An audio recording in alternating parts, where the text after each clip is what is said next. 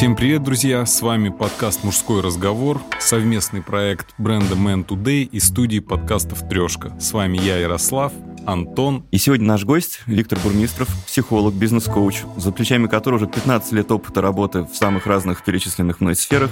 И главное, он прекрасно разбирается в образе, в том, как должен выглядеть мужчина, но при этом слово «должен» у нас из этого приложения явно бы вычеркнул. Вот об этом мы и поговорим. Я бы, наверное, начал с того, что вот э, в этом году было бы 25 лет, как мы выходим здесь под названием Men's Health. Это название мы сменили, мне кажется, даже к лучшему, потому что давно уже приставка health нас ограничивала. Мы там не только про здоровье, мы про все-все-все. Действительно, про мужчин сегодня, про men today. Но вот что я хотел бы сказать. Когда в 98 году мы запускались, Внешность российских мужчин, она оставляла желать лучшего, и их форма в том числе. На тот момент мы сделали, мне кажется, довольно большую работу в плане того, чтобы привить людям моду именно на внешний вид хороший, на здоровый образ жизни, на тренировки. Если вспомнить, тогда же действительно не было ни сетей фитнес-клубов таких развитых, не было ни массовых забегов, ни триатлонов. То есть вот вся эта культура выросла на наших глазах, и мне хочется верить при неком нашем участии. Но что я бы хотел сказать дальше – Теперь мы хотим э, помочь нашим мужчинам и женщинам в том числе, потому что они видят этих мужчин, они с ними имеют дело, им приходится И женщинам этих мужчин. Отдельный памятник хочется построить. Так вот, э, хочется поговорить о внешней стороне мужчины вообще, мужчины в современном мире, мужчины в России, и о том, как он примиряется со своей внешностью. Вот это такая как бы вводная история, которую я бы брал за основу. Но первый мой вопрос будет связан с тем, что Внешность – это то, что мы не выбираем. Мы рождаемся, что-то мы можем поменять, некоторые в этом увлекаются, но об этом мы потом поговорим. Но, тем не менее, ты должен как-то примириться с тем, что вот ты выглядишь так, у тебя такие-то глаза, такие-то волосы, ты такого-то роста, у тебя такой-то голос. Вот сейчас мы говорим, и ведь для каждого из нас, наверное, первый опыт, когда ты слышишь свой голос, ты думаешь, господи, что Факт, это за голос? Как, как другие люди это слышат? Почему мы так э, не просто принимаем себя и как э, пройти этот путь быстрее, чтобы во взрослом возрасте хотя бы комфортно себя чувствовать вот в этом костюме из мяса, крови, костей, кожи и прочих прелестей. А, слушай, Антон, э, ну здесь надо этот вопрос э, разбить на несколько прям подпунктов, давай не сразу, потому что как мы принимаем себя, почему мы не принимаем себя, да, как пройти путь к принятию себя, психотерапевтом лет пять в терапии. Ну, я пошел. Слушай, но э, несмотря на то, что э, как бы аудитория мужская и такой формат мужского диалога, вспомню Шанель, которая говорила, что не бывает некрасивых женщин, бывают женщины ленивые. Думаю, такая же фигня, она актуальна для мужчин абсолютно. То есть нет некрасивых, есть э, ленивые.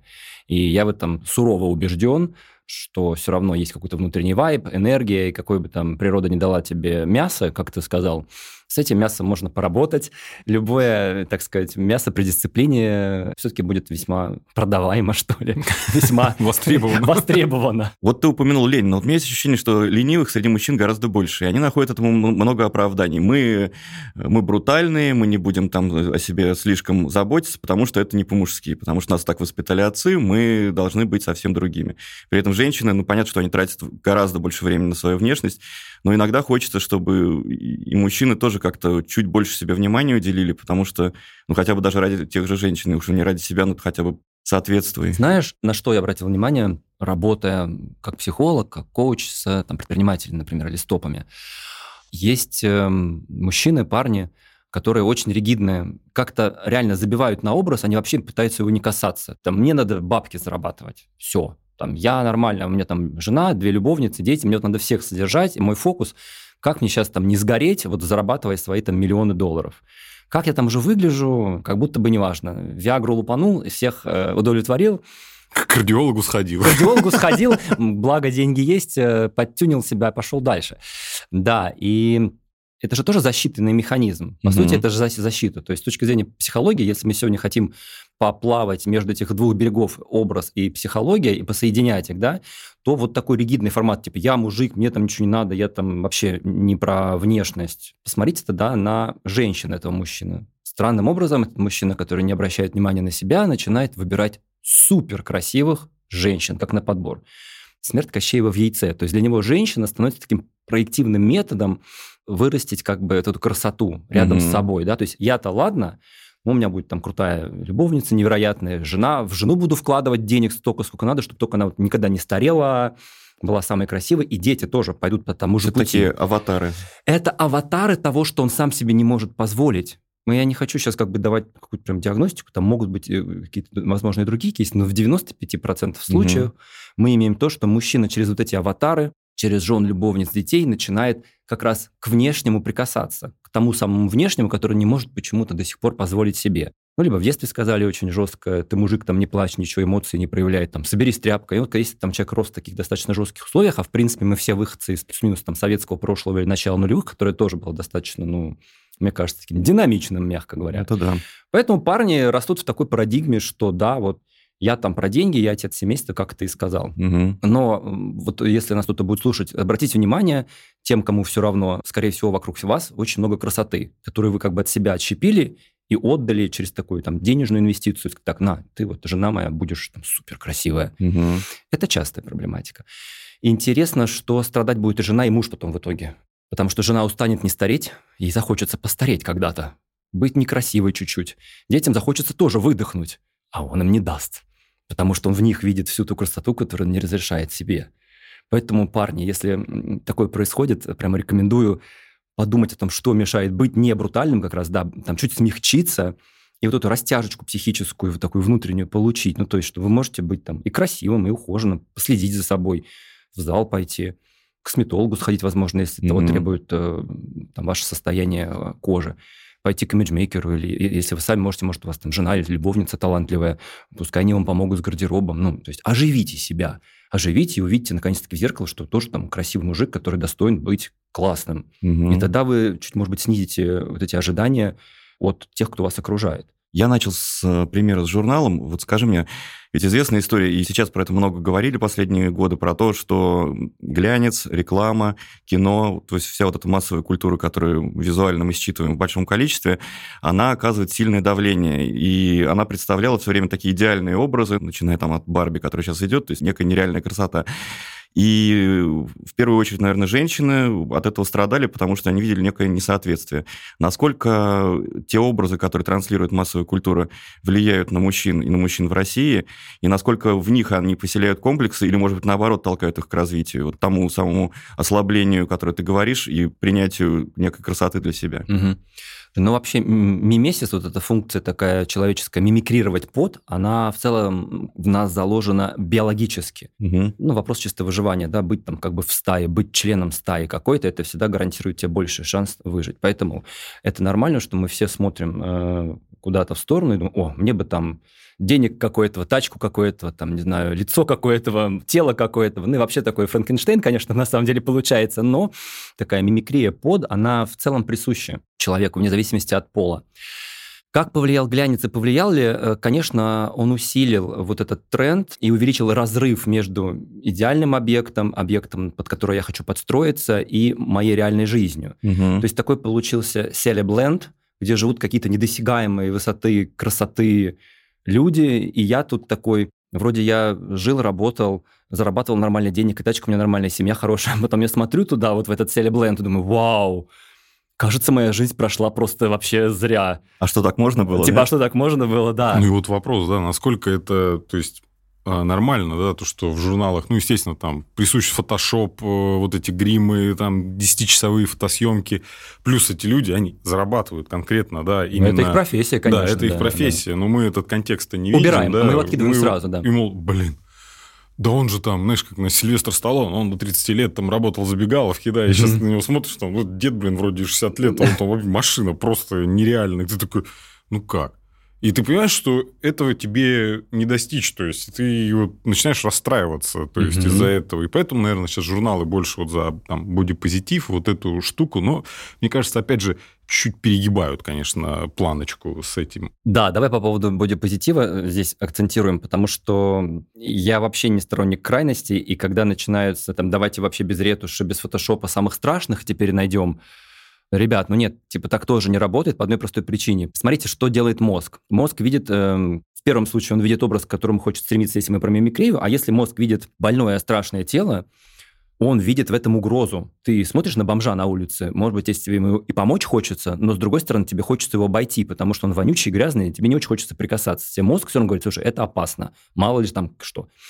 Поэтому, если ты смотришь на эти экстремально бодипозитивные вещи, оно отталкивает на самом деле. И промоушен этой культуры, он вызывает, по-моему, сейчас больше раздражения уже. Ну, там даже... отказ некий пошел, да, да потому что потому что достигло какого-то ну, пика. пика и... и пошло вниз, да. Точно так же, как я думаю, мы прошли путь с этой вот искусственной красотой, когда были угу. исключительно вот эти унитазные зубы, да простят меня те, да, кто да, их да. до сих пор носит, сделанные лица. Люди поняли, что старость неизбежна, болезни неизбежны, э, выглядеть моложе на 30 лет невозможно, потому что если ты идешь с хрустящими суставами, суставами и голосом деда, но с натянутым mm-hmm. лицом, вряд ли кто-то подумает, что тебе двадцатка, а не 75. Ну, тебе 75, просто у тебя натянутое лицо.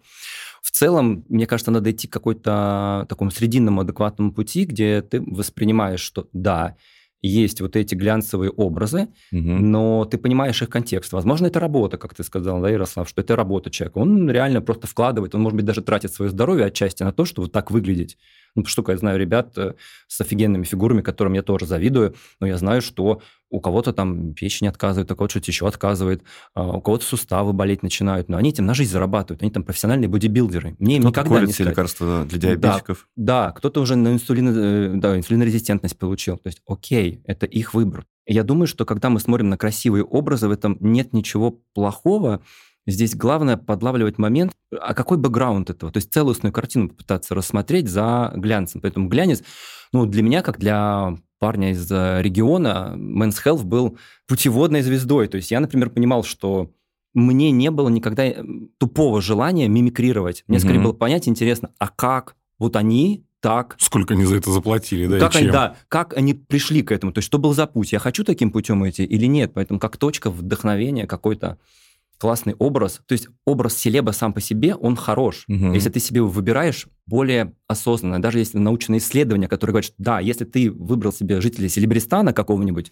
как а, такую модель, то они вполне могут помочь, если ты более детально, аналитично на них смотришь, помочь в тебе что-то рассмотреть, расшатать и, может быть, даже увидеть возможности, там, какие-то новые, там, карьерные, самореализации, там, для внешности, подсветить тебе то, что ты можешь там лучше выглядеть. Это классно. Но понять, что идеал недостижимый, это глянцевая фотография, надо тоже. То есть вот этот Конечно. баланс, он очень важен. Поэтому мне кажется, что да, с одной стороны, глянец испортил нам жизнь, но лично мне он ее испортил в хорошем смысле слова, потому что он вдохновляет, он дает э, некие гайдлайны, куда ты можешь прийти. То есть он расширяет твой спектр возможностей. Ну, как бы встряхивает в том числе. Встряхивает в том числе, да. Ты смотришь, о, новая приятная биодобавка, которая без фармы может помочь тебе на, э, еще 10 грамм мышц получить. Хоть 10. Но это я худой, блин. Я такой, о, класс, попробую там эту добавку, попробую это, попробую ту процедуру. Ну, почему нет? Как? Но я всегда иду таким более деликатным путем. Я понимаю, что там путь там хардовый, который проходит бодибилдер, но он не мой, потому что это не мой lifestyle. Я не живу как бодибилдер, например, да. Ну да, без алкоголя, без, а без этого, да. там, кушать 8 раз Конечно. в день. Не всем это интересно. Вот, как э, бы. да, то есть я думаю, что вот этот вот момент э, понять эту обратную сторону этой всей этой глянцевости будет супер классным упражнением, чтобы совместить. Ага, вот есть образ, есть бэкстейдж. Угу. Вот если мне так прямо очень круто нравится, я прямо тогда готов идти в эту историю. А если нет, давай-то как-то я буду более такие комфортные пути искать и вдохновляться просто классным образом. Почему нет? Тут еще, мне кажется, надо добавить, да, что немножко извратилось слово бодипозитив, то есть в восприятии у многих людей. Вообще изначально как бы это же принятие каких-то несовершенств от природы, которые ты не можешь, ну, то есть шрамы или отсутствие там, ну, какой-то конечности у людей, то есть именно чтобы не шеймить за то, на что ты не можешь повлиять. А, а сейчас это извратили до того, что, да, вот, блин, я там отожрался до как бы диабета второго типа, и любите меня таким, как я есть. Ну, как ты правильно говоришь, ты когда видишь это, да, там, тело или там, ну, оно не вызывает у тебя восхищения, сорян, ну, как бы... Не, оно не вызывает сожаления. И сожаление, и восхищение, Потому да. что тебе транслируют через это смотри, это тоже классно, это fuckable, это витально. Lovable. Lovable. Desirable. Desirable. Возможно, я не против, но давайте подумаем о том, как живется человеку с весом 200 грамм с диабетом, с больным сердцем, с больными суставами. Mm-hmm. И насколько для этого человека, который сейчас является лицом бодипозитива, вообще классно жить. Спросите у этой девушки или парня, который стал лицом бодипозитивной э, какой-то компании, повестки. да, повестки, а тебе насколько с этим реально хорошо? Может быть, тебе надо заняться здоровьем, пойти к эндокринологу, разобраться с телом и как-то сбросить вес, потому что вес – это же не про эстетику. В первую очередь, mm-hmm. это всегда про то, что у тебя что-то нарушено в организме. То есть опять мы должны идти глубже в культуре бодипозитива есть очень много ложного, очень много напускного. Да, принять шрам, принять человека, там, инвалида, это одна принять история. то, что мы все разные. Но, да. если, но каждый из нас может стремиться к чему-то лучшему стать лучшей версией себя. Как минимум для себя как самого. Минимум, да, кто-то в большей степени, кто-то в меньшей Абсолютно. степени. Я бы сказал, здесь можно уважать реально степень этой инвестиции. Mm-hmm. То есть кто-то там будет более интенсивно это делать, кто-то скажет, ну, мне и так хорошо. Но если тебе хорошо, слава богу. Но, то есть, опять, не надо вот эти какие-то крайности. Я сейчас сяду, буду есть чипсы, наберу 200 килограммов, мне классно. Нет, чувак, тебе не будет классно, тебе да. будет очень плохо. Как минимум это жоги. А как минимум это жоги, и от того, что ты потом просто не сможешь встать. Я никогда не забуду, я первый раз в жизни в Штатах увидел людей, которые на таких вот мини-мотоциклах передвигаются по универмагу, потому что они ходить не могут тяжело, ходить. Да. И вот он подъезжает на этом мини-мотике, он весит и так уже килограмм, наверное, даже не 200, а больше, потому что необъятного размера. И он берет вот этот вот... В Штатах же Кока-Кола 6-литровая, по-моему, такая в канистрах прямо mm. продается. Вот эту 6-литровую Кока-Колу, какой-то вот такой пакет чипсов килограммовый. И я такой, опа. Как в мультфильме э, Валли, где они на космическом корабле летали, уже просто в креслах лежали, ели, пили и ну, ничего да, это, уже про, это уже про, не про жизнь, это уже про какой-то осознанный путь, такое умирание активного. То есть мы так все умираем угу. и плавно движемся, а тут такой, помогу-ка я себе помереть побыстрее. Ну, а что, сейчас просто усилию этот ход событий. И, конечно, там надо с психологическими проблемами mm-hmm. разбираться, и с эндокринологическими, вообще с медицинскими проблемами какими-то, да, органическими повреждениями, и человека делать как-то ну, более живым. То есть это все ну, не очень здорово. Это правда. Но я бы вернул нас э, Давай. из э, нового света в нашу реальность. Ты упомянул про стаю. И действительно, наверное, в мужчин даже, может быть, в большей степени, хотя тут я не берусь говорить, но у нас влияет э, окружение. То есть мы в подростковом возрасте начинаем одеваться так, как наши друзья, чтобы мы друг друга опознавали, потому что это некий трайб. тоже трайб. трайб да. Да, да. И во взрослом возрасте. И вот если посмотреть на большую часть, наверное, мужчин в России, это такой серые тона, серые машины, серые костюмы, довольно все уныло выглядит. При этом женская мода и в нашей стране, и вообще в мире, она более вариативна, она более подвижна, она дает больше свободы. Меняется ли это? Последние годы много говорили там про новую маскулинность и так далее.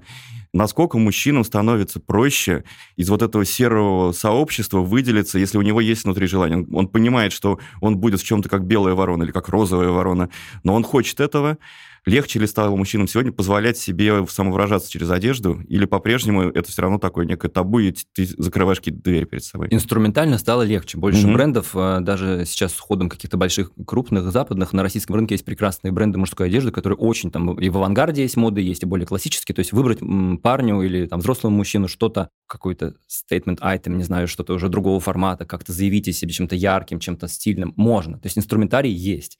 Но ты сказал про внутреннее вот это допущение. А вот внутреннее допущение, оно как-то почему-то всегда вот это, наверное, к тому, с чего мы начали, что вот разрешить себе будто бы очень сложно выйти за грань какой-то палитры определенной или фасона определенного. Поэтому инструмента стало больше, но как будто бы пользуется им примерно тот же самый процент э, мужского населения, что и раньше, может быть, чуть-чуть за счет того, что подрастает новое поколение, они полегче. Вот, наверное, молодежь там позволяет эксперименты. Угу. Потому что парни 30 плюс, а если 40 плюс, я думаю, многие уже с выработанным стилем. И, кстати, стиль, если он очень такой однотонный и консистентный во времени, не меняющийся, это тоже говорит о том, что психика немного застряла. Потому что мы все равно всю жизнь проходим разные этапы взросления психического, и на разных этапах э, там, нашей жизни мы все равно что-то трансформируем, меняем. У кого-то там семья появились, дети, это из статуса просто свободного такого чувака перешел уже в статус там отца, какие-то рабочие, карьерные статусы меняются, а образ у тебя все один и тот же. Да, при этом же тебе даже приятно, наверное, если ты себе позволил, опа, я могу, оказывается, и так выглядеть, и сяк и выглядеть. Так, и так. Ты же даже устаешь, да. наверное, от такой одинаковой картинки в зеркале, если одна и та же прическа, одно и то же мы еще, наверное, реже в зеркало смотримся, чем женщины просто. А я думаю, что это миф, что это а, миф, э, да, что это миф. Скорее всего, вот если ты сейчас возьмешь и задумаешься, сколько раз ты в день смотришься в зеркало, то окажется, что парни смотрят... Слушай, я прихожу в спортзал. Ну, ну come on. Да. Там чуваки, особенно у кого э, все классно с телом, кто там хорошо, в хорошей форме, а, Мне кажется, только девчонки не смотрятся в зеркало, сколько парни после каждого подхода... Я соглашусь, да. После каждого подхода, там на бицепс, особенно если бицепс качает, о, а если еще бицепс бедра, подойти, поднять штанину и прямо вот в зеркало вот так ляжкой покрутить, хух. Там можно просто съемки делать плейгел, ну, честное слово. Поэтому есть это внутренний посыл, есть, есть это желание, оно очень сложно. То есть здесь как будто такая а, установка, конструкция, но если на язык психоанализа перевести вот это суперэго, да, то, что нам как бы, да, держит какие-то какие правила, вот какие-то такие долженствования, как будто вот оно не дает э, пробиться вот этой той энергии, которую нужно. Некий большой брат все время смотрит на большой, тебя и говорит, да, ай-яй-яй. А ведь суперэго – это реально чей-то взгляд, чей-то унаследованный взгляд из детства, то есть родительский, отцовский, материнский или вообще обоих родителей, что это нельзя, это плохо, это нельзя. А прикинь, когда у тебя куча энергии, а ты не даешь ей выходить. Это получается эффект. Помните, такие были скороварки угу. э, в нулевые? Вот там ты эту крышку привинчиваешь, и там все варится в 10 раз быстрее, потому что пар э, не выходит. И некоторые сковородки иногда взрывались у людей. Вот с психикой происходит то же самое. Если ее постоянно нагромождать запретами, она рано или поздно взорвется. Почему парни там 40-45 лет, э, ну, там молодые мужчины, э, особенно с хорошими карьерами или бизнесами, э, там сталкиваются с инфарктами первыми, с инсультами первыми? Ну, потому что вот это котелочек не вари. Там потребность-то есть. И возвращаясь к теме стиля, может быть, если бы... Потому что стиль – это отражение твоей психической растяжки. То есть если ты позволяешь себе быть там, слабым где-то, быть не вот этим сильным мужиком, а угу. просто человеком, испытывать какой-то спектр эмоций. У тебя и гардероб начинает меняться. Ты можешь себе позволить какой-то casual, расслабиться. Потому что casual – это же, в принципе, буквально что расслабленное casual, да? да? То есть образ, он коррелирует с психикой. Заметил за последние лет, наверное, пять э, выросло количество ну, мужчин и женщин, в принципе, с татуировками. Причем с разными красивыми, такими прям яркими, угу. классными, Тоже мода определенная. Да, вот что же, наверное, вот этот выход какой-то Ну, тату это тоже, татуировки там вообще сделали отдельное исследование с точки зрения связи психики, вот с тем, что ты когда нательные такие рисунки начинаешь делать. Конечно, это тоже, ты пытаешься что-то миру этим сказать, однозначно это некий стейтмент. Почему-то с татуировками у парней проще, особенно если они такие там забитый рукав, там типа что такое брутальное, угу. оно как будто еще усиливает вот это вот типа «я самец». Но, кстати, знаешь, что прикольно, что я вижу? А, есть парни, которые свой образ из брутального кардинально вкидывают в детский. Майки розовые с какими-нибудь Микки Маусами. Есть такое, правда, правда. То есть вот э, мы сейчас просто говорим, типа там образ э, не меняется, но он не только у брутальных чуваков не меняется. Бывают инфантильные такие, психически инфантильные парни. У них, они вечно там, им уже 40, они все это розовые майки с Микки, там mm-hmm. какие-то там, не знаю... Шапочка с пропеллером. Шапочка с пропеллером, да-да-да. Ну, то есть это тоже такая другая крайность. Э, то есть если э, кто-то из Бриони не вылезает, никак mm-hmm. не может себе позволить э, чуть расслабиться, а кто-то из Микки Мауса не вылезает. Или из Лора Пьяна. Есть и такие. Ну, кстати, Лора Пьяна неплохо. Я бы был готов не вылезать из Лора Пьяна. Он просто подорожала так сильно. Это правда, ладно. Поплакали. Вот, поэтому инструментарий-то у ребят есть, но Просто многие зависают в своей какой-то психической форме, кто-то такой в инфантильной очень, кто-то слишком брутально не разрешает себе. И вот эту растяжку не проводит. Но я вот замечаю даже по своим клиентам, э, которые в коучинге в таком находятся долго достаточно, полгода где-то работаешь с человеком, ну, такой средний срок, и начинаешь видеть, как у человека какие-то вещи начинают меняться ты работаешь не со стилем, ты работаешь Вообще не работаю с, со стилем, да. Психикой, То есть, то есть стиль-то я использую как инструмент. Для ага. меня это такая диагностическая вещь. Я вот смотрю на человека, я начинаю размышлять, о чем это, что вот это, почему так, а нет иначе. И когда я вижу в динамике, как раз там пиджак снялся, просто рубашка, уже, ага. уже легче, да, а потом там рубашка на поло заменилась, а потом к тебе приходит клиент, он в джинсах и в поло, ты думаешь, вот это да. И это очень идет консистентно всегда как бы с теми психическими изменениями, с теми какими-то вещами, которые человек начинает прорабатывать, замечать в себе. Это что, широта взгляда как-то? Как я говорю, психическая растяжка. Человек что-то начинает в психике замечать, что ему мешало, какие-то копинг-стратегии неэффективные, слепые зоны свои начинает видеть, да, угу. что он отыгрывает, возможно, где-то там какую-то роль слишком брутальную, потому что внутри-то на самом деле очень часто за брутальностью скрывается много очень неуверенности. Поэтому снять пиджак – это все равно, что буквально оголиться и сказать миру, что на самом деле я до сих пор неуверенный подросток. То есть это же такая психическая вещь. И когда человек это замечает, в принципе, проговаривает и начинает такую внутреннюю уверенность, да, я на самом деле там взрослый чувак, бизнесмен, у меня семья, я просто почему-то все это обесценивал.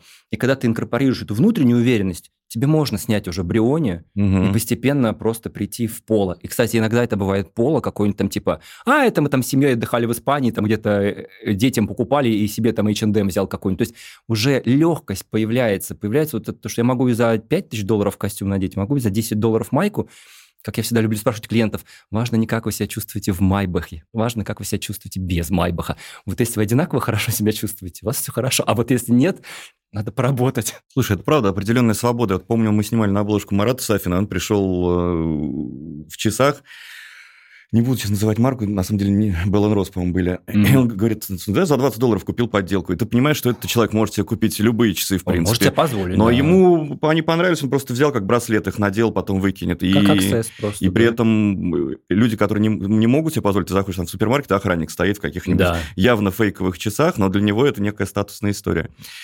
Я вот, знаешь, что еще по поводу одежды вспомнил?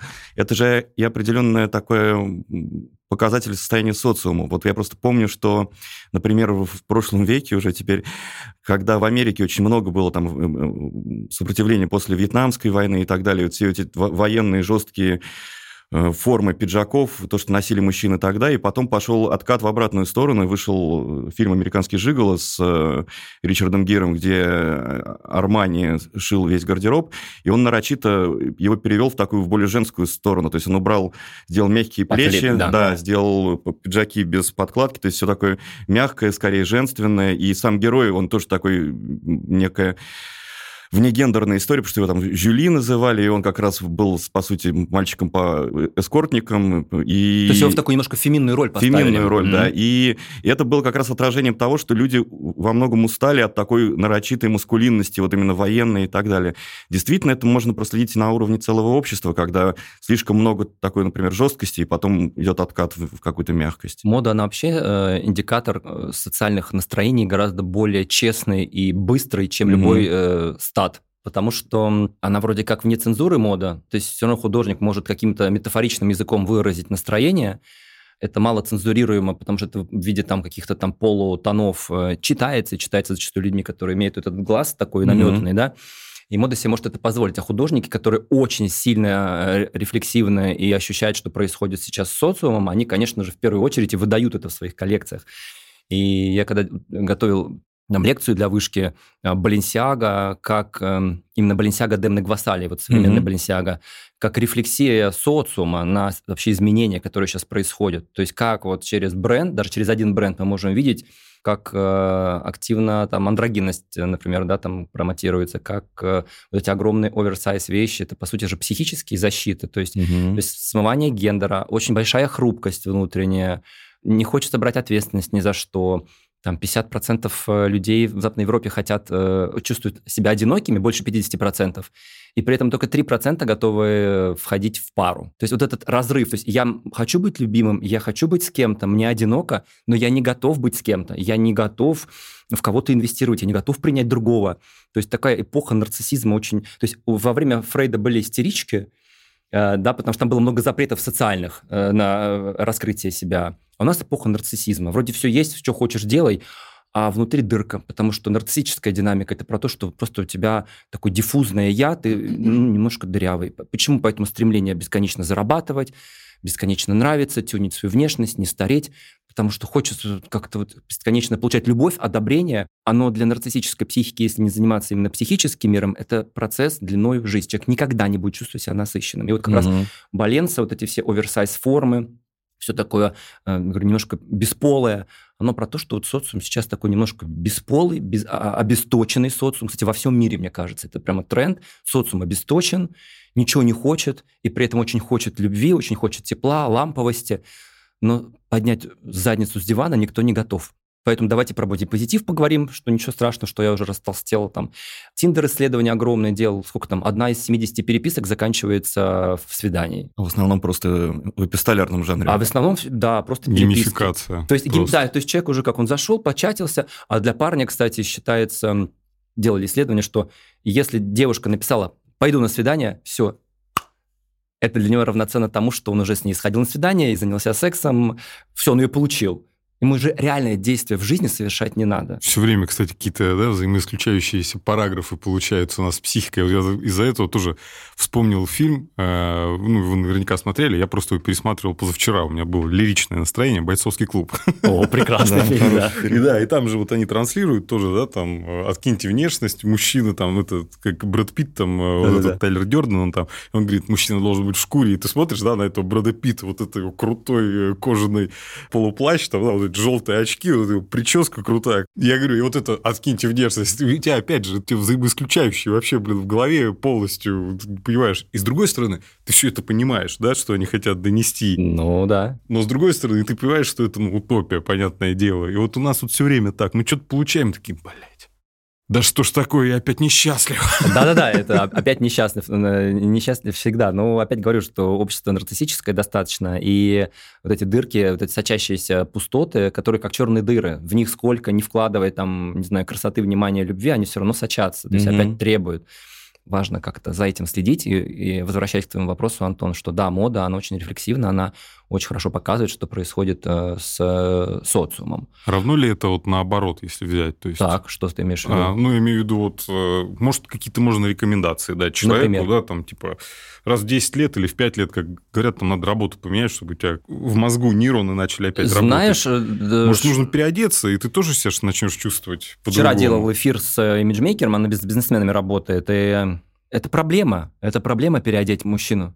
Особенно там 40-летнего мужчину, ну, который реально состоялся уже. Он приходит, говорит, мне не надо ничего. Это вот, вот у меня вот такой вот, не знаю, мой, мой бесконечный синий костюм. Я хочу да, просто... Да, да. Подберите мне просто синий костюм, чтобы из него там пальцы как сосиски не болтались, ну, чтобы это было там правильной длины и прочее. Все. Человек не пускает в психику. Но то, что ты сказал, 5-10 лет менять работу, давай, наверное, не в буквальном смысле, а то сейчас, чтобы люди не побежали ну, да, менять да. работу, это не не, не готовы. Я имею в виду к стилю приравнять. Типа 5-10 лет, все Знаешь, какой интересный... Тоже есть исследование нейробиологическое, что в целом для того, чтобы быть счастливым в таком каком-то внутреннем ощущении, то, что мне классно, нам постоянно нужно себя апгрейдить и трансформировать. Угу. Обрастать новыми связями, новыми какими-то делами, какие-то новые выстраивать там стратегии. Потому что тогда тебе не скучно, и мозгу постоянно интересно. Ты через это насыщаешься, тебе постоянно есть интерес, вот эта витальность. А если ты работаешь на одной работе много-много лет, но при этом она у тебя настолько разнообразна, что постоянно заставляет тебя видоизменяться, расти над самим собой, как э, Честерфильд в письмах к сыну говорил, это просто моя настольная книга, я перечитываю постоянно, что твоя задача, сын, завтра быть лучшей версией себя. Угу. Все. Не надо ни с кем. Только с, с собой, да. Только с собой. Вот. Это как раз к разговору про этот селебленд, что да, мы можем как бы кем-то вдохновиться, но мы все равно должны спросить себя, насколько это вообще для нас, для нашего пути. Что-то подсмотреть красиво всегда можно, но мы идем своим путем и сами себя развиваем. Нужно кому-то работу поменять? Поняли, что застряли? Реально подумайте, может быть, стоит поразмышлять о том, что сменить хотя бы коллектив, людей, потому что мы об людей очень сильно переопыляемся, и те, mm-hmm. кто рядом с нами там 10-20 лет, если это одни и те же люди, но наверное, правда, можно уже, там вопрос про имидж не идет, там надо психически немножко раскачаться сначала. Слушай, а вот э, необходимость перемен, можно много всего поменять, можно поменять работу, семью, там, все, страну, mm-hmm. все что угодно. Можно себя с собой, как мы говорим, только себя ты с собой возьмешь. Можно ли вот во всей этой череде возможных перемен считать э, гардероб некой такой компромиссной, достаточно легкой формой? То есть тебе надо что-то поменять, начни хотя бы с одежды. Может быть, тебе в этом плане станет легче. Это не кардинальные перемены. Они легко обратимы в обратную сторону. Просто попробуй себя немного другого. Не начинай там рушить все вокруг, а вот просто переоденься. Можно. Сто процентов можно, mm-hmm. потому что как наша психика влияет на образ, так и наш образ, образ влияет на психику, конечно. Вопрос лишь только э, того, насколько все-таки ты там позволяешь себе вот первый шаг сделать, что-то угу. переодеться, поощущать себя, то есть не бояться хотя бы перед зеркалом себя поощущать как-то, вот, вот, а как мне в этом, в новом каком-то образе. И иногда мозг начинает сам тебе подкидывать какие-то интересные подсказки такие. Оп, ты такой раз. Одень платье. Одень платье. Одень. Каблуки. Тебе Жена не зайдет. Жена не зайдет. Не, ну, не, Здесь я всегда говорю, фантазия, она безгранична, и ради бога, если кто-то наденет э, каблуки женское платье, от этого произойдет какой-то инсайт невероятный, может быть, оно и к лучшему. Кстати, по поводу таких вот э, экстремальных перемен в, в образах, даже в сильно прежние времена были костюмированные балы, были ряженые всякие. Конечно. Вот такая возможность попасть в некую ситуацию, где абсолютно одобряется и позволяется да. одеться во что угодно. Это же, наверное, такой э, хороший выплеск как раз энергии, потому что ты играешь, ты представляешь совсем что-то другое. Ты позволяешь себе не только, наверное, в одежде, но и в поведении можешь как-то себя отпустить. Наверное, такие вещи тоже важны. И можно посоветовать нашим слушателям попробовать какие-то костюмированные вечеринки с них начать. Может быть, и это какую-то напряженность внутри. Это хорошая снять. идея. Вечеринка, где ты можешь прийти в образе, но желательно, чтобы это было где-то как венецианский бал, чтобы это было с масками. По одной простой причине, потому что если у человека проблемы с тем, э, каким взглядом на него смотрят, угу. вот с детства он всегда смотрит, озирается, я там должен быть таким, только брутальным самцом или только ребенком с Микки Маусом то лучше начать с мероприятий, которые происходят. Я прямо сейчас формат задаю мероприятия, подумайте, да, что где было мало света. Тогда а, и с масками. Не только маски. Тогда уже с масками. Тогда уже со смазками, да. Ну, кстати, ну все же взрослые ребята, конечно, конечно. с масками и с резинками. Просто должно быть э, меньше взглядов в том в плане, что ты не боялся в чьих-то глазах быть как-то вот, ну, отраженным, типа, с удивлением или отторжением. Угу. То есть чем меньше будет взглядов... Чем больше принятия. Да, тем человеку легче будет расслабиться в этом там как-то поиграть. Вот то, что ты сказал, Антон, поиграть в это. Поэтому если это какая-то костюмированная вечеринка, там, где там еще маски какие-то, это вообще прекрасно, потому что как бы никто никого не знает, а я тут э, предстал серым зайчиком. Да. Ла-ла-ла-ла. Вот. Но начать можно не с вечеринки, потому что можно говорю, перед зеркалом э, купить себе какие-то вещи, которые потом можно сдать, между прочим. Кстати, да. Да, вещи можно сдать. И даже не обязательно ехать в магазин, если тебе э, некомфортно покупать да. настолько нестандартную одежду. Заказал Зак- доставку, закажи доставку, померил, подумал. Отдал. Да. Но, по крайней мере, примерил на себя что-то, угу. что ты никогда даже не думал, что ты мог примерить. И через это ты можешь подумать, а что мне там было в этом страшно, почему я боюсь этого. То есть, ну, порефлексировать в этом. То есть не просто идет, не идет, не нравится, не нравится.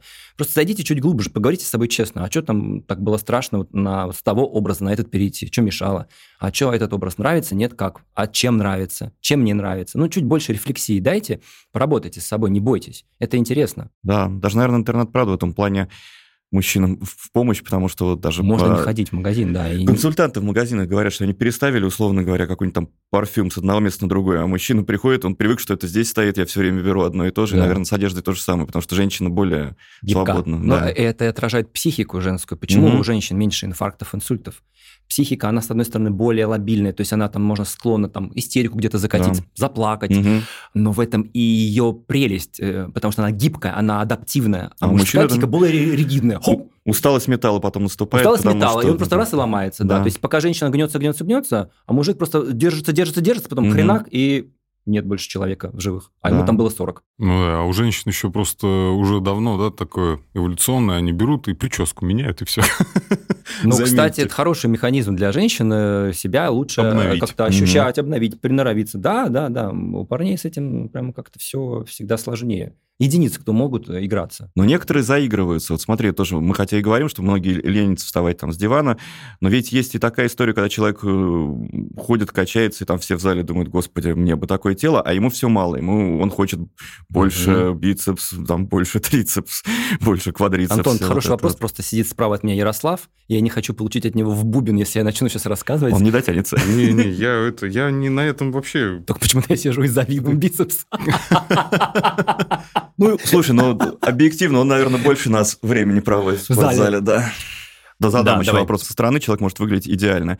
И мы это слышим и от селебрити, вот из того Селебриленда. Селебриленда, да. Потому что даже там Меган Фокс говорит, я не могу принять свою внешность, мне она никогда не нравится. И мы видим, как люди, которые вроде как очень красивые, на наш взгляд, бесконечно себя переделывают. Да. Вот, вот, да. Да, навязчивое повторение. Говорить. Да, дисморфофобия. Можно тут кучу сыпать диагнозами, но, в принципе, проблема с непринятием своей внешности – она, конечно же, в большинстве случаев, если это не какие-то там органические повреждения mm-hmm. реальные, человек может быть там шрамированный после аварии, там, правда, сложно психически себя бывает принять, это большая трагедия. Если же человек адекватной внешности, но он постоянно э, гонится за улучшайзингом, неважно, что это, фейстюн, бодитюн, это, конечно, про внутреннюю неуверенность. Повторю эту фразу, не, не обижайтесь, пожалуйста, э, никто. В большинстве случаев в гипертрофированном большом теле парня, в такого качка огромного, mm-hmm. живет маленькая девочка. Я делал тогда исследование для своей магистрской работы на выявление психотипа. У меня те, кто проходил тест, у больших, очень гипертрофированно больших ребят, у них истероидный э, тип личности, такой истеричка. Что такое истеричка? Это вот как раз очень много запретов, очень, при этом много, очень много там всяких внутренних э, крутится таких желаний, mm-hmm их невозможно реализовать, потому что очень много запретов когда-то было поставлено. Либо говорю, что ты там никакой, ты там такой-то, блин, будешь там бомжом на лавке, страшный, да ты обычный. Все, и человек вот с этим живет, и он там начинает вот это все закачивать, закачивать, закачивать, закачивать, и всегда будет мало. Это, как я говорил, про вот эту внутреннюю дырку. Всегда mm-hmm. будет мало. Будет идеальное тело, уже весь мир тебе скажет, да ты просто на тебя смотришь, ну просто идеальный. А он все будет ходить вот это вот для того, чтобы получить любовь, чтобы получить одобрение, чтобы получить то, что да, ты хороший, ты красивый, ты классный. Но сколько бы людей это ни говорило, эта дырка, она не затягивается. Поэтому люди начинают тюнить тело, тюнить лицо. У женщин больше это лицо, чтобы избежать старения. Угу. А, мужчины это чаще делают через гипертрофированные, огромно, нарочито большие формы. То есть если тело просто здоровое, подтянутое, подкачанное, в классной форме, у некоторых, правда, есть просто генетический дар, сука. Да. Прийти пять раз прийти в зал, ничего особо не делать, на лайте еще выпивать э, винца по выходным и просто быть в классной форме. Супер. Они обычно очень такие легковесные, эти парни. Они нормально общаются, они в себе уверены. Ну да, у них природа вот подарила им э, возможность очень mm-hmm. легко держать себя в хорошей форме. А те, кто вот такие, там, я не пью, не ем, или ем там вот только вот это, там, 200 канистр того, 10 раз качаюсь, да нет, я слушай, у тебя там идеальная форма. Нет, нет, посмотри, у меня тут жир. Когда люди начинают только заниматься прокачкой тела, лучше потратить время и деньги на психолога и прямо пойти в нормальную терапевтическую работу. И понять, что внутри тебя сидит такое уязвленное существо, какое-то психическое, которое когда-то так замочили в детстве, так обидели, и так не поняли, так ты не был услышан, что ты теперь пытаешься это гиперкомпенсировать. Угу. Лучше дотянись до вот этой психической вещи, лучше поработай со специалистом. Это не отрицает того, что ты можешь также быть красавчиком, качаться и прочее, но ты поймешь, как у тебя напряжение внутреннее уходит, ты принимаешь свой полмиллиметра жира и думаешь, да это все фигня, тебе становится легче жить, ты качаешься в удовольствие, а не потому, что у тебя подсдулось что-то или жир вылез. Угу. То есть процесс меняется, ты понимаешь смысл, тебе нравится качаться, ты получаешь удовольствие, и внутри-то ты себя уверен. То есть ты не компенсируешь. То есть надо разделять, где у тебя компенсаторика, а где у тебя просто, ну, лайфстайл, тебе нравится спортом заниматься. Там, классно. Честно ответить, мне сейчас по кайфу или я опять бегу в зал, потому что я увидел, что у меня тут венка на ляжки, mm-hmm. не прорисовалась больше. Вчера была, сегодня нет. Если говорить про, вот, а, опять же, желание нравиться, желание получать любовь, насколько мужчинам важно получать комплименты. То есть в нашем обществе принято, О. что комплименты в основном вроде как ожидают и получают женщины, а мужчины, они даже их принимать не умеют, но им они нужны? А, начну издалека, потом сами поймете, какой ответ на, на твой вопрос. Очень хороший вопрос. Значит, я еду в своем любимом а, Яндекс Альтима, сидит водитель, ну, статный такой, они там а, обычно всегда на хороших машинах приезжают, такие ага. парни все вычищенные, но этот особенно, в нем это ощущение внутреннее, знаешь, mm как какого-то, он говорит про людей, классе person, ну, такой какой-то английский лорд, блин, он как-то так открывает себе дверь, не чувствуя себя при этом прислугой. Он уверен в себе. Он знает, что сегодня это его роль. Он просто помогает мне сделать более комфортно мою поездку из точки А в точку Б. Это очень важно, кстати, тоже для них, да. для людей, которые работают. Конечно. Ну, мы садимся, спокойно, молча едем. Я всегда выбираю silent режим, чтобы ни с кем не разговаривать. И он очень извиняется, поворачивается, пока везет мне, говорит, «Э, я очень извиняюсь. У вас невероятный парфюм. Я ни разу такого типа не встречал. Угу. Просто, говорит, ну, уже клиента возишь достаточно таких премиальных, угу. ну и уже привык там к определенному набору парфюма. Говорит, я, говорит, не понимаю, что, говорит, это просто, говорит, ну, я себе, говорит, такой хочу. Ну, а я ему просто показываю там скрин, он говорит, дайте я просто свет сфоткаю, там, а где брали, а где то, а где то. И потом как-то мы с ним заговорились, очень легко вышел диалог такой ненапряжный. И он говорит, а сколько вам лет? Я говорю, да, мне, говорит, 38. Он говорит, да? Говорит, ну вы очень хорошо выглядите. Ну, наверное, в тот момент я правда выглядел э, хорошо. И я говорю, спасибо. Говорю, вообще, говорю, очень, говорю, большая редкость. Сначала услышать комплимент про парфюм, а потом еще услышать комплимент про внешность угу. от мужчины. И мы с ним начнем разговаривать. Значит, мужик, занимается там дзюдо всю жизнь, потом детей учит э, борьбе.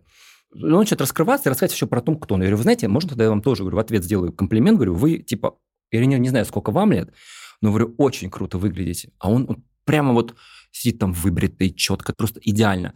Ухоженное лицо, тело просто, ну ты видишь, что под рубашкой прямо, ну чувак занимается, вот mm-hmm. мне 50. Я такой говорю, бля, говорю, я реально думал, что просто мы примерно с вами ровесники. Он говорит, типа, спасибо. И мы такие с ним сидим и говорю, слушайте, а почему, говорю, вообще вот, ну, в мире мужчин вообще комплименты не делаются? Он говорит, вы знаете, мне этого очень не хватает. Вот я, говорит, вам могу сказать, мне, говорит, так как-то неудобно, как бы от женщины комплимент получить, как будто бы я должен комплименты женщине всегда давать. А я как-то, ну, сам по себе, как есть, ну и есть, как бы. Говорит, ну, это иногда девушки могут как-то, там, ну, тоже в полутонах там сказать, парфюм приятный, или там mm-hmm. какая-то рубашка у тебя красивая. Ну, то есть, знаешь, не напрямую, что ты классный, ну, как-то по касательной, там, рубашка у тебя симпатичная. А так сказать, что ты там классный чел, классно выглядишь, у тебя там невероятно интересная профессия. Хрен так те, кто скажет. Но, он говорит, от мужчины я вообще ни разу в жизни не получал комплимента, хотя это странно. Типа, девушки друг другу всегда комплименты делают. Парни нет. И он говорит, вот, вот сидит взрослый 50-летний мужик, там каратист, дзюдоист, и говорит, мне прям этого очень не хватает. Поэтому отвечая на этот вопрос, нужны ли, не знаю. Но вот когда у тебя чувак такой брутальный, серьезный, говорит, мне вот очень приятно, что мы с вами так разговорились. Мне это вот прям ну, не хватает порой. Подождите, сорян, а чем мужская психика а, отличается от женской? Да, есть Она нюансы. более ранимая. Она более... Вот, мы те самые вот этими с усталостью металла, чуваки, которые нам не надо комплиментов, нам ничего не надо. Просто потом раз, и тебя нету больше. Потому что хочется любви, хочется ласки, хочется внимания. Конечно, хочется. А еще сказать об этом миру, своим друзьям за баром, в баре где-нибудь сказать, бля, вот так задолбали вот этой херню. Вы можете хоть раз мне там, типа, сказать, что я там, не знаю, классный? Можем. Ну ты и пидор. Ну ты пидор. Ну ты гандон. Так я говорю, слушайте, я тут пошел на пилатес. Они такие, ну ты придурок, там их это одни бабки. Только у вас потом коленки все больные, вы суставы, а у меня, говорю, все классно гнется, и мне хорошая мобильность, мне нравится. Ну ты придурок. Ну вот так мы и живем как бы в этом мужском мире, где никому не нужны комплименты. Ну да, конечно, нужны, конечно. Опять это про гибкость психики. Если мужчина научится быть Ну, так мы поэтому себя и не любим, потому что мы не понимаем, что нас кто-то воспринимает. Знаешь, вот как женщина, ну, женщине все равно там, ну, есть красивая девушка, раз в неделю. Особенно ей- если красивая. Да, Да, не раз в неделю, я ну, думаю, она постоянно получает комплименты. Ну да, там даже бомж сидит, мадемуазель, Да. вы А к прекрасны. тебе так давно обращались, Ярослав? Вот именно, мне нет. Монсье. Мужик, Да, дай пятак. сига есть? Да, или дай пятак, да. Ну вот я про это и говорю, что почему-то в социуме принято... Мы такие все, поэтому угрюмые, Ну, сером. экстремально брутальные. Дали эту роль в детстве, и социум Мгм. сказал, вы должны быть вот такие. Вот теперь ходи, вот такой. Хмурый, брутальный, серьезный. Это ошибка. Я думаю, что мужчина может вполне спокойно даже заявить право на то, что, блин, получить комплимент. Сказать, я тоже хочу быть Конечно. нужным, важным, мне интересно это. И приятно это. Я буду чувствовать себя уверенней. Да, вообще надо не стесняться говорить другим о том, что тебе Но все начинается с тебя, нужно, поэтому я да. спокойно вот ехал с водителем, говорю, «Ч- ну, Да. мужчина, говорю, вы, вы просто выглядите охрененно, говорю, Мгм. поща, пушка, он говорит, спасибо. Вот так два парня просто пока ехали в такси, обменялись комплиментами. Мне кажется, он какой-то такой одухотворенный потом э, выпроваживал меня, и я вышел одухотворенный. Потому что даже в близком кругу зачастую не получишь. У меня, кстати, есть один только друг близкий, пожалуй, это исключение. Вот он прям реально может сказать, там, Виктор, слушай, там, ты Мгм. что-то там подуставший, а ты слушай, очень хорошо выглядишь, прям вообще молодец, прям всегда смотрю на тебя, прям нравится мне. Ты молодец, там за телом держишь, там все прям супер. Мы как-то всегда вот с ним можем друг друга перезарядить, там, э, какими-то эмоциями, там, комплиментами. Но это прямо там очень близкий друг, и, наверное, это просто исключение из правил. Там его жена постоянно может тоже как-то спокойно, она такая, так, парни, я, говорит, кажется, здесь уже, типа, как будто лишнее. Говорит, хватит уже комплименты друг другу делать. Говорит, можно говорит, мне кто-нибудь что-нибудь скажет? Я говорю, Оксана, говорю, ну ты всегда, говорю, красотка, ну что, куда, говорю, ты у нас просто, говорю, как просто эталонная. Ну, это, говорю, это скорее редкость. А такого хочется, чтобы было как-то вполне Это было в естественно. порядке нормы, да? в естественной среде. Да, да, да. И чтобы девушки могли сделать парню комплимент. Потому что многие приходят на свидание и начинают там, о, мне комплимент не сделал то-то, то-то. Ну, а, а если классный парень, может, ему тоже можно было бы сделать Мгм. комплимент. Может, может, тоже сидит, где-то стесняется, смущается и ждет, что ты ему скажешь, слушай, да ты там красавчик. А то парни эти вынуждены там и Баленсу натянут тоже, и на ламбе приедут. И такие есть кейсы реальные, когда буквально взгляд девушки может такого чувака просто ввести в депрессию. Потому что он, ну, я уже там просто не знаю как. Мне кажется, я настолько убогий, что я там даже на ламбе в Баленсе, я не чувствую себя уверенным. Она так посмотрела на меня, я прямо даже там сел, коктейль какой-то там безалкогольный выцедил, просто ушел. Ну, Мгм. то есть вот, ну, вот эта внутренняя неуверенность, которая компенсируется шмотками, там, аксессуарами, тачками, мне кажется, если социум будет чуть добрее к мужчинам, чуть э, менее обременять их, что они должны быть на ламбах, ну, тогда, наверное, как-то и парни станут чуть тоже поживее и Мгм. по открытии с этим миром. Слушай, а как думаешь, это может быть э, как-то связано с тем, что значительная часть нашего поколения, да и вообще прошлых поколений в нашей стране, в том числе воспитана, мужчины воспитанные женщинами, то есть в неполных семьях. да. То есть В женщины... однополых браках, да, с бабушкой и мамой. на полых браках это э, вроде такая шутка, но это такая прям постерония, потому что в ней очень много правды. Когда нету рядом э, живого образца мужчины, и есть только некая проекция того, как женщина хочет видеть мужчину. Сейчас расскажу маленького. страшную историю про, правда, выращенное там поколение парней, да прости господи, в однополых семьях, потому что Мгм. растили мамы с тетями, мамы с бабушками, ну, и буквально женский образец. Что делала женщина с таким парнем? Э, Зачастую. Она растила себе мужа. То есть вся проекция была на сына, как неосознанно, естественно. Я Мгм. думаю, вряд ли, что у матерей были какие-то инцестуозные желания осознанные. Но неосознанно женщина, которая потеряла доступ к мужчине как к мужчине, по разным причинам, там, там спивались, умирали, военное время не так было давно, и вообще, в принципе, мужчин меньше, да, до сих пор же меньше в нашей стране мужчин значительно. Меньше, меньше их Перекос, рождается больше, а потом... А их... потом они умирают раньше да. просто, mm-hmm. да. Вот, и вот это отсутствие доступа у женщины к мужчине как к любовнику, к партнеру, оно проецируется на ребенка. Хочешь ты не хочешь, но неосознанно начать проецировать. Это себе мама растит маленького... Маленького мужчину мечты. Маленького мужчину мечты. Ну, представьте, с какими комплексами и с какими нагромождениями ты должен вырастает этот парень. О, да. Он там должен все. И прибить, и все, и быть умным, и зарабатывать, и девочек не обижать. Он там столько должен, ну, в зависимости от того, в какой парадигме он рос. Но там все равно вот это как суперкатегория долженствования, mm-hmm. она будет доминировать у всех этих э, парней, вышедших из э, простите меня за эту постиронию, из однополых этих семей, где мама с бабушкой растили этого сына или сыновей. Они не специально так делали. Не потому, что им специально хотелось покалечить психику. Во-первых, никто тогда про психику даже не говорил и не знал ничего. Но во-вторых, жизнь такая была просто. Угу. И очень большой шаг, когда эти взрослые парни в осознанном возрасте начинают понимать какие-то процессы, разбирать их в себе.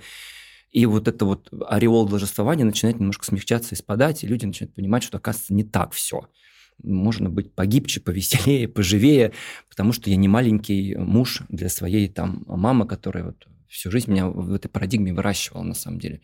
В когнитивно-поведенческой терапии есть вот эта суперкатегория долженствования. Угу. Вот оно может быть в разные стороны, в зависимости от семейной культуры, но должен будет просто домокловым мечом висеть над таким человеком. А если был даже папа, но папа был слабый, потому что у нас почему-то страна все-таки такая, сама страна с такой феминной феминным характером такая. Екатерина Великая ну, такая. Ну, матушка. Матушка, Россия. матушка, да. Все-таки вот это тоже доминация матери в семье, как мать такая вот сильная, тянет на себе.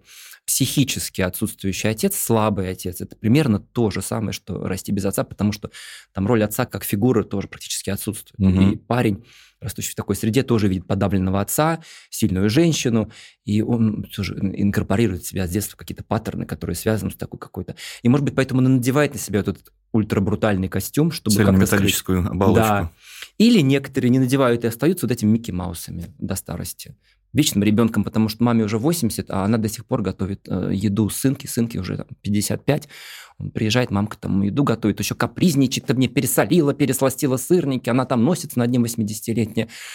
Нет, все-таки взрослому мужчине уже надо понять, что он взрослый, что паттерны эти ролевые такие, которые он отыгрывает много-много лет, пора прекращать, и уже не надо на маму перекладывать ничего, ты уже mm-hmm. взрослый парень, вместо того, чтобы казаться брутальным или быть вечным ребенком, поработай со своим психическим миром, просто повзрослей, стабилизируйся и уже пойми, что ты это ты, мама это мама, ну вот она тебя так, как смогла, вырастила.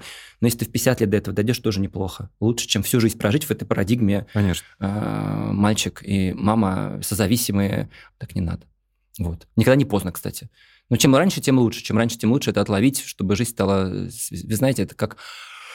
Когда люди начинают работать со своей психикой, оно помогает им все же вот эти фильтры, через которые они смотрели, которые им в детстве наложили на зрение, снимать эти фильтры и начинать реальность видеть реальной. Mm-hmm. Не жить в каких-то там фантазийных конструкциях, а жить в реальности. А она такая интересная, и очень жалко проебывать, если ты Это проживешь правда. вечно в иллюзорном мире, в этом каком-то стране чудес, и помирая, будешь думать, господи, на самом деле это все было гораздо проще, веселее, что я так? Еще один вопрос, отчасти связанный с прошлым вопросом. Есть ведь мужчины, которых одевают их жены. Есть. Вот что вот с ними не так? И как, как выйти из этого роли э, Кена, за которым ходит выросшая девочка и покупает ему разные шмотки? Тоже могут быть разные паттерны. То есть, во-первых, то, с чего мы начинали сегодня, если э, мужчина чувствует некую неуверенность в себе, и он через жену начинает это компенсировать. Жена красивая, жена умная, жена понимает в моде. Вечно молодая. Я зараб... Вечно молодая, я зарабатываю бабло. То в такой конструкции это тоже некое ролевое, конечно, отыгрывание. Мужчина начинает скатываться в то, что, ну, там у меня сейчас жена мой гардероб сделает, я-то вообще такой никудышка, ничего не понимаю. И вообще не мужское это дело, знаешь ли, mm-hmm, гардероб себе mm-hmm. делать. Вот мне там жена все сделает. Прости господи, а что будет, если жена уйдет от тебя? Ну, нету ее больше. Так, а рубашка порвалась. А рубашка порвалась. Ну и что, у тебя будет кризис жанра? Все-таки я считаю, что если женщина эм, делает подарок мужчине, какую-то покупает mm-hmm. невероятно стильную вещь, какой-то, как там, statement item, как может, она вот видит тебя в этом костюме или видит тебя в этом поло, там, не знаю, Лора Пьяна, найдет тебе там какую-то годовщину, какую-то дату покупает, говорит, там, любимый. Мне бы очень хотелось, чтобы ты вот в этом пошел сегодня в ресторан со мной. Это прикольно. В Это этом правда. месте секс и страсть, mm-hmm. какая-то тонкая такая романтика. Но если она начинает его одевать и формировать гардероб, мы возвращаемся тогда к предыдущему диалогу про маму. То есть тогда жена становится той самой мамой, которая продолжает ухаживать за мальчиком своим, выбирая ему еду в ресторане. А, если кто-то сейчас вот отловил этот паттерн, слушающий нас, подумайте, это только с гардеробом связано, или это пронизывает все ваши сферы жизни? Тоже немножко вваливание в неуверенную позицию, в такую немножко детскую. Жена меня оденет. Угу. Может быть и неплохо, но до какого-то момента. Но ведь это отыгрывание, оно будет, эм, как сказать, оно же на другие будет ваше взаимодействие влиять. Вы себя чувствуете таким, типа, я приношу деньги, ты меня одеваешь. Вот это же ролевая модель. Угу. Ну, а где здесь тогда пара? Где есть муж и жена? Где здесь возможность быть независимыми единицами друг от друга, но при этом которым хорошо вместе? Ну, то угу. есть все-таки отношения немножко более сложная, интересная конструкция, чем просто когда я приношу бабки, а ты меня за это одеваешь и кормишь. Ну, это какое-то детско-родительское, я говорю, такое немножко, как мама должна кормить своего сына и одевать его в школу. Потому что он пока не знает, как одеваться. Прикольный момент был э, в сериале, вот это «Просто так», который сейчас вот вышел, mm-hmm. второй mm-hmm. сезон, там и я его смотрю как некий аммаж моей, моей молодости. Просто очень прикольно смотреть на стареющих героев. Да, есть такое. На себя стареющего не хочется, на них можно. И там как раз кейс, где супер успешный чувак возвращается вечером домой, а жена просто задолбанная. Она там тоже занимается бизнесом, супер задолбанная. Он ей такой, а где там, типа, мой ужин вообще как? Она говорит, я, говорит, устала. Он такой, нет, а где мой ужин? Хлопья, говорит, знаешь, где лежат. Я пошла спать. Хм. Очень хороший момент нормальных отношений взрослых. Я реально там хочу спать. Но в таких отношениях, где мужчина на женщину проецирует, что она он должен приносить деньги, а она должна следить. Это же такие два таких встретились счастливых человека, которые друг другу прямо должны. И поэтому такая жена никогда не скажет, я пошла спать. Она mm-hmm. будет мучительно что-то готовить или поведет в ресторан этого мужа, который скажет, я хочу кушать. А он будет мучительно, даже когда уже понимает, что сил нет, удовлетворять ее амбиции там в домах, в тачках, в Мальдивах, mm-hmm. в тряпках. До инфаркта своего первого. Нужно ли? Не нужно. Взрослеть надо. Ох, ну что ж, друзья, я считаю, что мы прекрасно поговорили. Я должен сказать, что и Виктор, и Ярослав, они не только замечательно говорят, прекрасно рассуждают, очень много знают. Они еще и выглядят великолепно. А уж парфюм, господи. А у тебя, Антон, прическа прекрасная. Да, спасибо, что ты заметил, наконец. В общем, друзья, экспериментируйте с одеждой, устраивайте какие-нибудь вечеринки с переодеванием, делайте друг другу комплименты и Просто дайте себе чуть больше свободы, будьте счастливы. Я думаю, что это самое главное, наверное, в нашей жизни. Да, кайфуйте от жизни, получайте удовольствие, и как только впадаете в какой-то, что вы должны, должны, должны, задумайтесь вообще, кому вы до сих пор должны, ребята, особенно взрослые, те, кто там уже карьеру построил, бизнес сделал, кому вы должны до сих пор? Выдыхайте, научитесь выдыхать. Смотрите в зеркало, мы говорим и смотрите вам, в зеркало. что вы красивый, мы вас обняли да. приподняли вообще, и поставили. Все парни вообще, мне кажется, генетически более предрасположены быть реально такими ну, красавчиками. Даже потому что там работает другое. Вот манкость работает, что в женщинах, mm-hmm. что в мужиках можно быть не идеально внешне, но если есть эта энергия внутри, всегда ты такой на драйве, это классно, это заряжает. Вот это. Если у тебя много денег в кармане, но ты не уверен, ой, это так плохо, мне кажется.